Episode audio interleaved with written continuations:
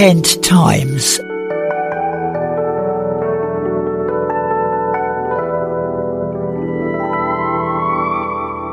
I could talk for hours, but you wouldn't hear a word. Your own opinions make you blind. There will come a morning when the sand is all run out. Will be no time to change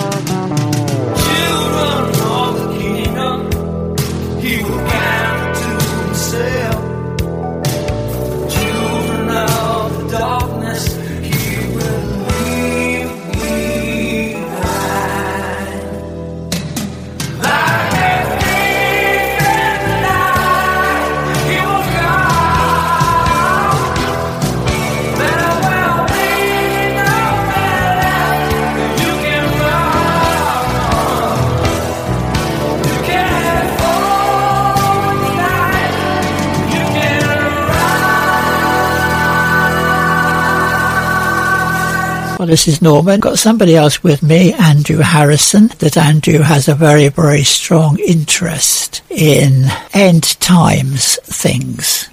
Andrew's done a lot of diving into the Bible. He's an author, and so he's the sort of person who has made a lifetime of seeing what the Bible says. Got quite a thick book in my hands. It's available on Amazon, Kindle.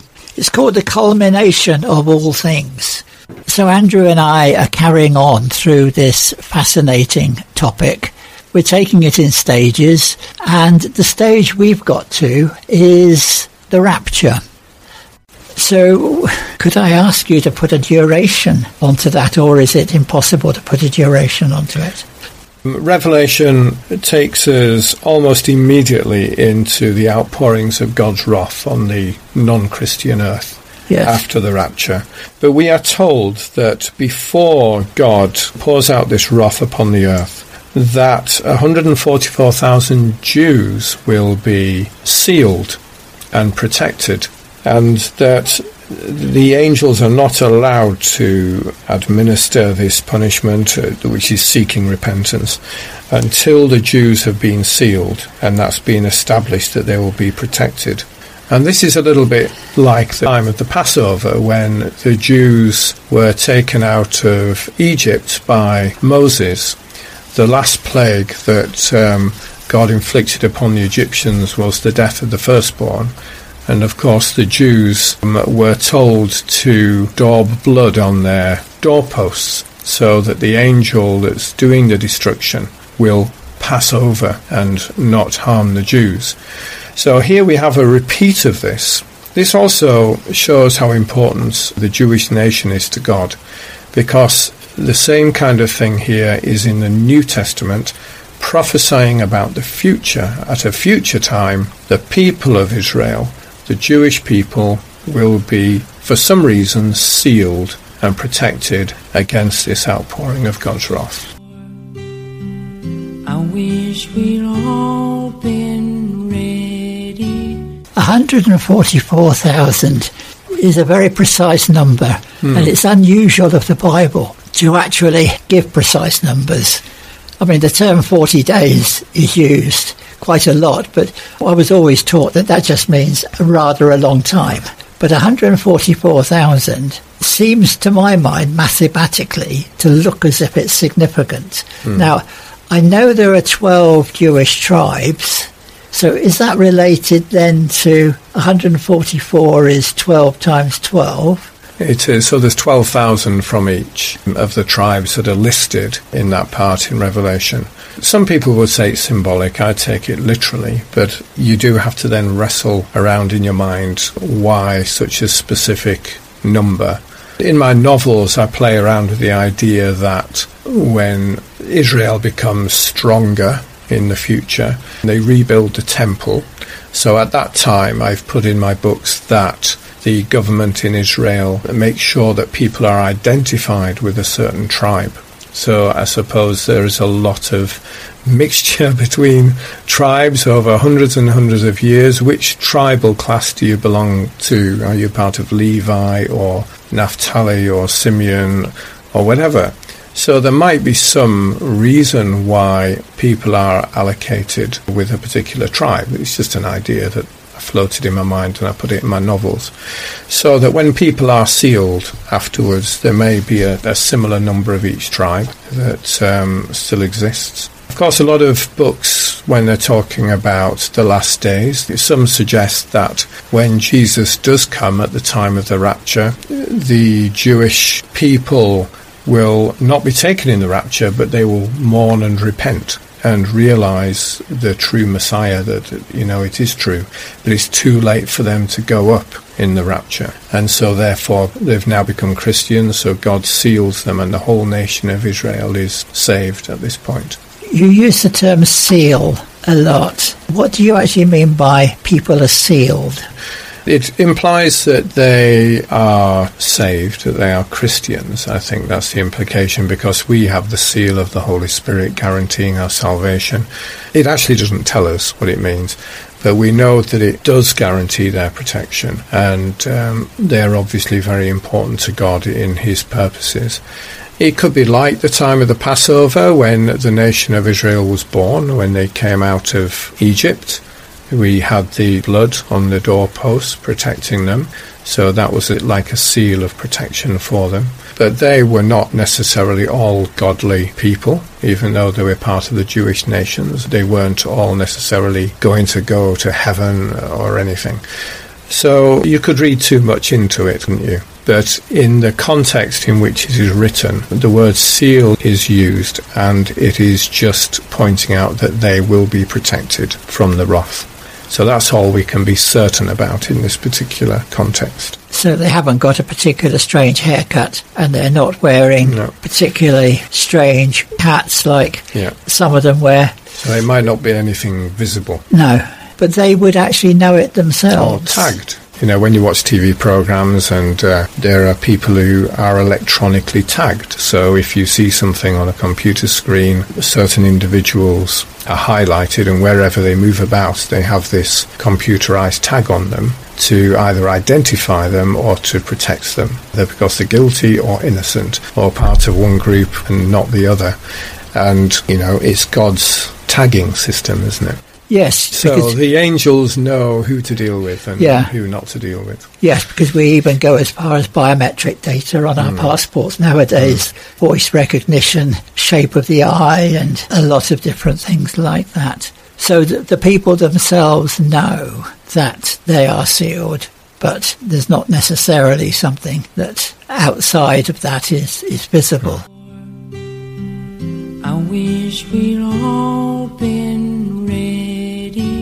Okay, so that's 144,000. Now, you, you said about two people.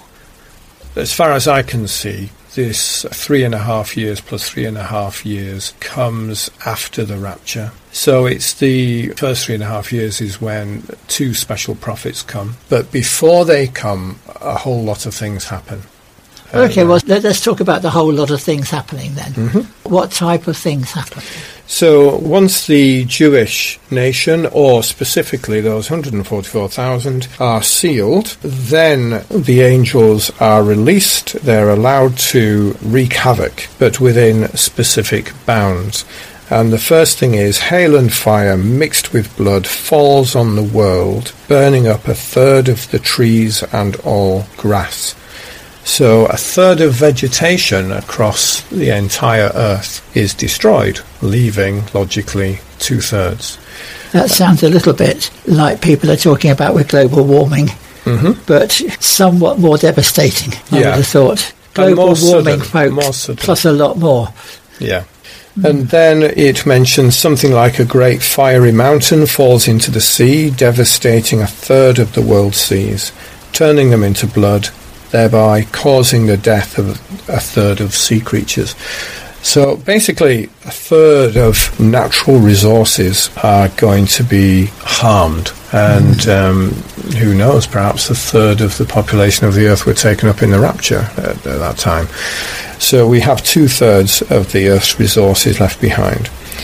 And a blazing meteor named Wormwood pollutes a third of the world's rivers and springs. So it's not just the sea water that is devastated and sea life, it's also a third of the natural water as well, uh, the unsalted water, if you like, and the life within those. And yes, so, people talked a bit about nuclear in that type of Mm-hmm. connotation. I was around when Chernobyl happened, the uh, Ukrainian nuclear reactor going a bit awry. And I think some person, and I've no ideas whether they were right or not, actually said that uh, Chernobyl translated into English means wormwood. I, I don't know whether that was right, but that was a little bit of local folklore at the time. Sounds horrific. we're told that many people die from drinking the water. Yeah. So it doesn't say a third of people die from drinking the water.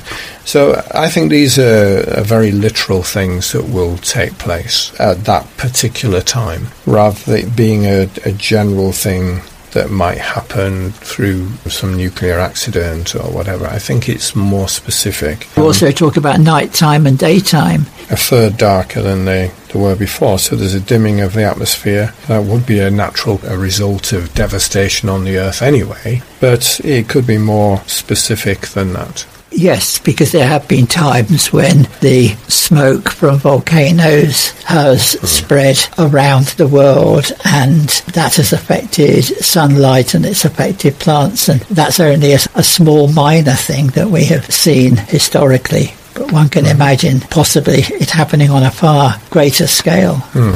Frightening, isn't it? And if the sea is turned into blood or it changes its consistency in some way, this might affect transportation of goods. It will affect shipping, Yeah. shipping routes. Uh, so there's an awful lot of resulting problems from these terrible acts of God's wrath. Yes, as we keep on saying, I don't want to go there. So consequently, I'm concentrating upon making sure that I'm welcomed by God at the rapture. But this is all for those who are left behind. Yeah, And I wouldn't in any way recommend anybody, staying behind. not deliberately, by any manner of means. And presumably, there will be birth mm. in that time. Because there will be people who are pregnant at the time of the mm. rapture. There might even be conception after It's not the, the sort rapture. of world to bring up your children in, is it? Doesn't sound like it. No. Bringing up children's hard enough at the moment. No, definitely not. So we've got all of those things. People will try to rebuild within this, won't they? There will be the remnants of buildings that have not been destroyed. There will be new building they will want to do. Eventually, they will get their heads together, come back to a sense of sanity in spite of all this. And as human beings, we do fight to survive, don't we? There is a natural desire for people to build, hmm. particularly after destruction. Hmm. There will be in Ukraine when peace comes. There was in Germany um, a desire to reconstruct, even to reconstruct in the ways of making it look as though nothing has actually happened.